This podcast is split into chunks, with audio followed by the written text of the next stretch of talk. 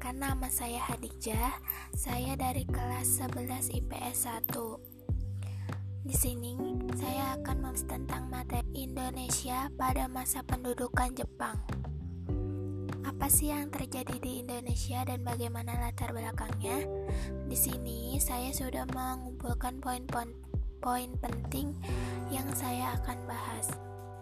Yang pertama yaitu latar belakang masuknya Jepang ke Indonesia. Yang kedua, propaganda-propaganda ketika Jepang masuk ke Indonesia. Yang ketiga yaitu program Jepang.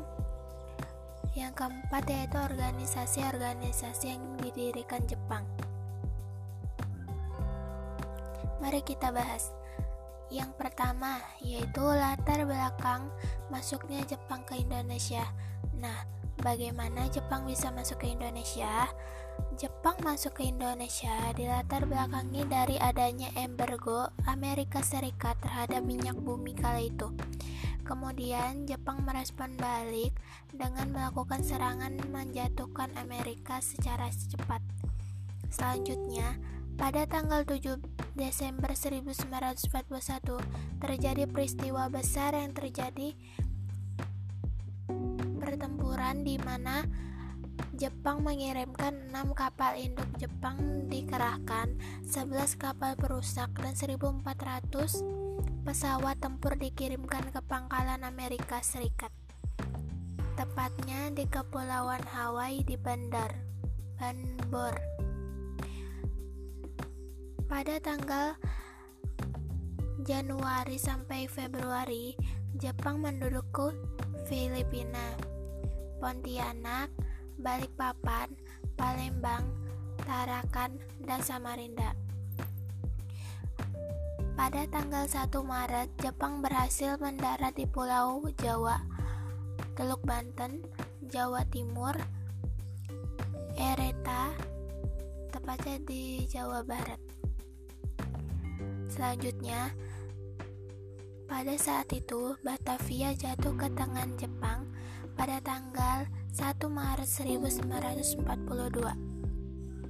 Nah, sekarang kita masuk poin yang kedua, yaitu propaganda-propaganda ketika Jepang masuk ke Indonesia.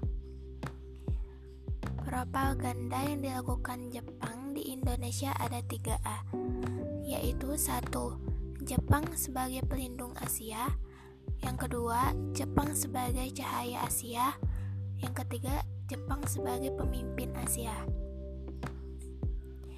Semakin Jepang masuk ke Indonesia dan Indonesia lebih mengenal Jepang, Jepang bermaksud mencari tentara untuk masuk ke angkatan perang Jepang untuk membantu perang Asia Timur Raya.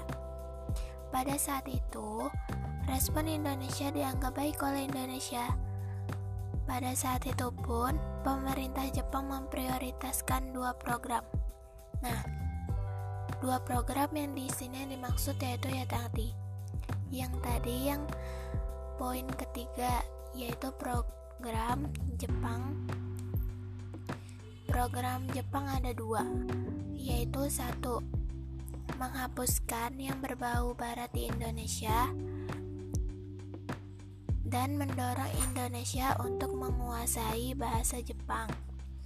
Yang kedua, mobilitas bangsa Indonesia dalam mendukung Jepang. Kemudian, Jepang masuk ke Indonesia dengan mengemukakan janjinya, yaitu untuk memberikan bangsa Indonesia kemerdekaan. Kedatangan Jepang di Indonesia mendapatkan perlawanan seperti dari Kaltim, Aceh, dan lain-lain. Perlawanan pada saat itu berhasil ditempas karena tokoh bangsa Indonesia tidak mau melakukan dan memilih jalan damai, khususnya yang dilakukan oleh Soekarno pada saat itu. Dari saat itu, perlawanan tidak berhasil ditumpas. Nah, kita masuk ke poin yang terakhir yaitu organisasi-organisasi yang didirikan Jepang. pada tahun 1900 1943, Jepang mendirikan organisasi organisasi militer dan semi militer. Contohnya, yang pertama itu Seinendan. Nah, Seinendan di sini adalah organisasi yang dibentuk oleh Jepang yang berisikan anggota pemuda yang berumur 14 sampai 22 tahun. Yang kedua Keibodan berisi pertahanan dan kewaspadaan anggotanya yang berisi polisi dan pemadam kebakaran. Sebenarnya di sini organisasi-organisasi Jepang masih banyak lagi seperti seperti Fujinkai, Peta dan lain-lain. Dan kita masuk ke akhir. Pada akhirnya, pemerintah Jepang semena-mena pada Indonesia akibat Perang Asia. Pada saat itu, petani Jawa Barat dipaksa menjual beras kepada Jepang, tapi tidak mau karena harga yang dijual murah. Pada saat itu, di Jepang juga ada yang namanya romusa atau kerja paksa yang di mana pada awalnya bangsa Indonesia diupah dan diberi makan tetapi pada pada kemudian hari tidak diberikan upah dan tidak diberikan makan.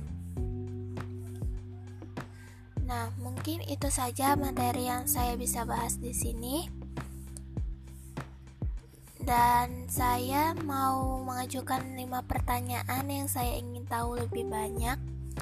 Pertanyaan yang pertama yaitu pada zaman pendudukan Jepang di Indonesia, dibentuk pemerintahan militer pendudukan yang berpusat di mana? Pertanyaan yang kedua, apa yang dilakukan rakyat Balikpapan dan Pontianak ketika Jepang masuk ke Indonesia?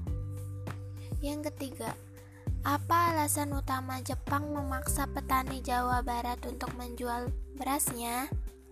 Yang keempat, Bagaimana dampak yang ditimbulkan Jepang masuk ke Indonesia? Pertanyaan yang terakhir yaitu daerah mana saja yang melawan Jepang pada saat itu dan siapakah tokoh-tokoh dari Indonesia yang melawan Jepang? Mungkin itu saja materi yang saya bisa sampaikan. Untuk kurang dan lebih dan lebihnya saya mohon maaf. Wassalamualaikum warahmatullahi wabarakatuh.